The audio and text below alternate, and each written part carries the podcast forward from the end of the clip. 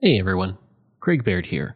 Before I begin today's story, I want to take a moment and ask that you check me out on Patreon at www.patreon.com slash CanadaEHX. There are several tiers with great benefits, from ad-free content to t-shirts and other cool stuff.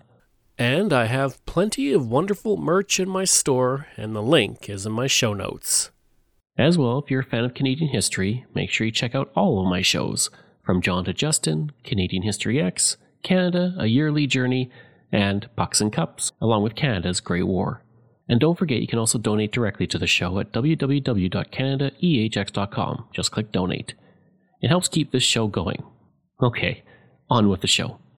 I'm Craig Baird, and this is From John to Justin. Once again, I scoured what I could online, but there was so little information, and most of it just repeated what other sources stated. Nonetheless, I hope you enjoy this short episode. After William Annand resigned as Premier of Nova Scotia, Philip Carteret Hill succeeded him as Premier, becoming the third Premier of the province in the previous eight years. Like his predecessors, despite holding the position of Premier, his time in power was relatively unimpressive. Philip Hill was born on August 13, 1821, in Halifax to Nicholas and Hannah Hill. His father, Captain Nicholas Hill, had come to Halifax with the Royal Staff Corps in 1815, and three years later married Hannah Binney. Her ancestors had helped establish Halifax itself, and one of her cousins was the first elected mayor of Halifax, while her second cousin was the Bishop of Nova Scotia. When Philip was a child, his father left the family to go to Boston to learn how to operate a bank. When he returned, he became the manager of the Halifax Banking Company. In his work, he began working closely with several well known businessmen and politicians. After his regular schooling, Philip became a stellar student at King's College in Windsor and in 1844 was called to the bar. In Halifax, Hill was known for helping the poor and working on community causes. This included serving as the first president of the Nova Scotian Institute of Natural Science. In 1850, he married Margaret Collins, daughter of Enos Collins, who served in the legislature and founded the Halifax Banking Company, which later became the Canadian Imperial Bank of Commerce. From 1861 to 1864, Hill served as the mayor of Halifax, during which time he was recommended to be knighted, but nothing came of this. He entered into provincial politics in 1867 as a supporter of Confederation, serving briefly as the provincial secretary of the provincial government. As for why he was chosen so quickly for a cabinet post, it was because most of the high level members of the party had left for federal politics. Hill then lost the 1867 election that proved to be a disaster for the Conservatives. But Hill returned to the legislature in 1870 through a by election by running as a Liberal Conservative and winning by 14 votes. There were allegations he won through corrupt practices of his workers, but then he lost his seat in 1871 and once again returned to the legislature again in 1874.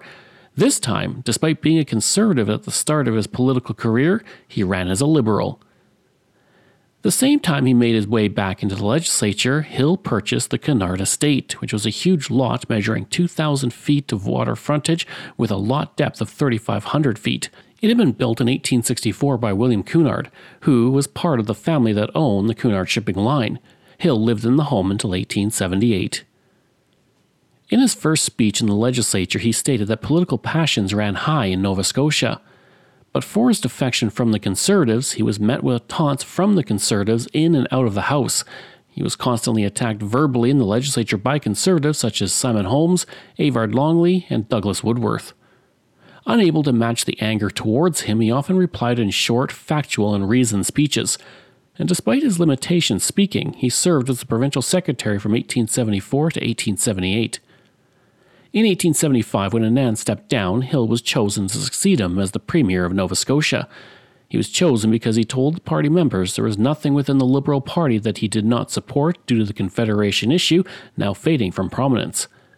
Many question why a conservative now led the Liberals, but for Hill he likely saw the Liberals as the only path to success for himself after his losses as a conservative. In the end, 25 of 38 Liberals in the party chose him to be leader. At the time, the Liberals were in power federally under Alexander Mackenzie, and the party was becoming unpopular in Nova Scotia. Hill was praised in Nova Scotia for the opening of the government printing to tender. While that was a highlight, his effort to create a provincial university was less successful. Under his plan, denominational colleges would receive government grants for five years, while steps were taken to create a University of Halifax. The Conservatives were very much against this, and his efforts failed. Like Annand, Hill tried to make progress in railway construction, but failed in this regard. He attempted to further the construction of the Eastern Extension Railway from New Glasgow to Cape Breton. Hill offered proposals for the start of the lines, but these failed to gain support in the legislature. By 1877, the finances of the province were in bad shape due to an economic downturn that began in 1875. At the same time, the better terms payments negotiated by Joseph Howe 10 years previous, amounting to $82,968 per year to the province, ended on July 1, 1877. Hill spoke with Prime Minister Alexander Mackenzie and told him that the loss of these funds would force Nova Scotia to directly tax its residents. The federal government offered no help in this situation. In order to save money, Hill brought up the idea of a maritime union, but the other two provinces and Newfoundland had no interest in this. To continue to save money, he reduced the number of ministers from five to four, but this was criticized for saving only $2,000 per year. In the 1878 election, the Liberal Party suffered a terrible defeat, losing 12 seats to fall to 8 as the Conservatives returned to power. In the election, Hill lost his seat, losing by 700 votes to Charles Macdonald. After his career in politics was over, Hill moved to England in 1882 and began to publish theological pamphlets, and he passed away on September 15, 1894, in England. I hope you enjoyed that episode on Philip Hill. Information from Biography, Canadian Encyclopedia, Wikipedia, Nova Scotians at Home and Abroad, Halifax Urban Greenway Heritage Walk. If this is your first time listening and you like what you heard, please take a moment and give us a five star review to help other people find these amazing stories. And there are so many you can sink your teeth into. We also love hearing from you, so if you have a show topic you want me to cover, email me at craig at canadaehx.com or stop by my website and social media. I'll include all of those links in the show notes. For most of us, crime is something we see on the news. We never think it could happen to us until it does. Loved ones are gone, and for the survivors, the scars will never heal. I'm Nancy Hixt, a senior crime reporter for Global News.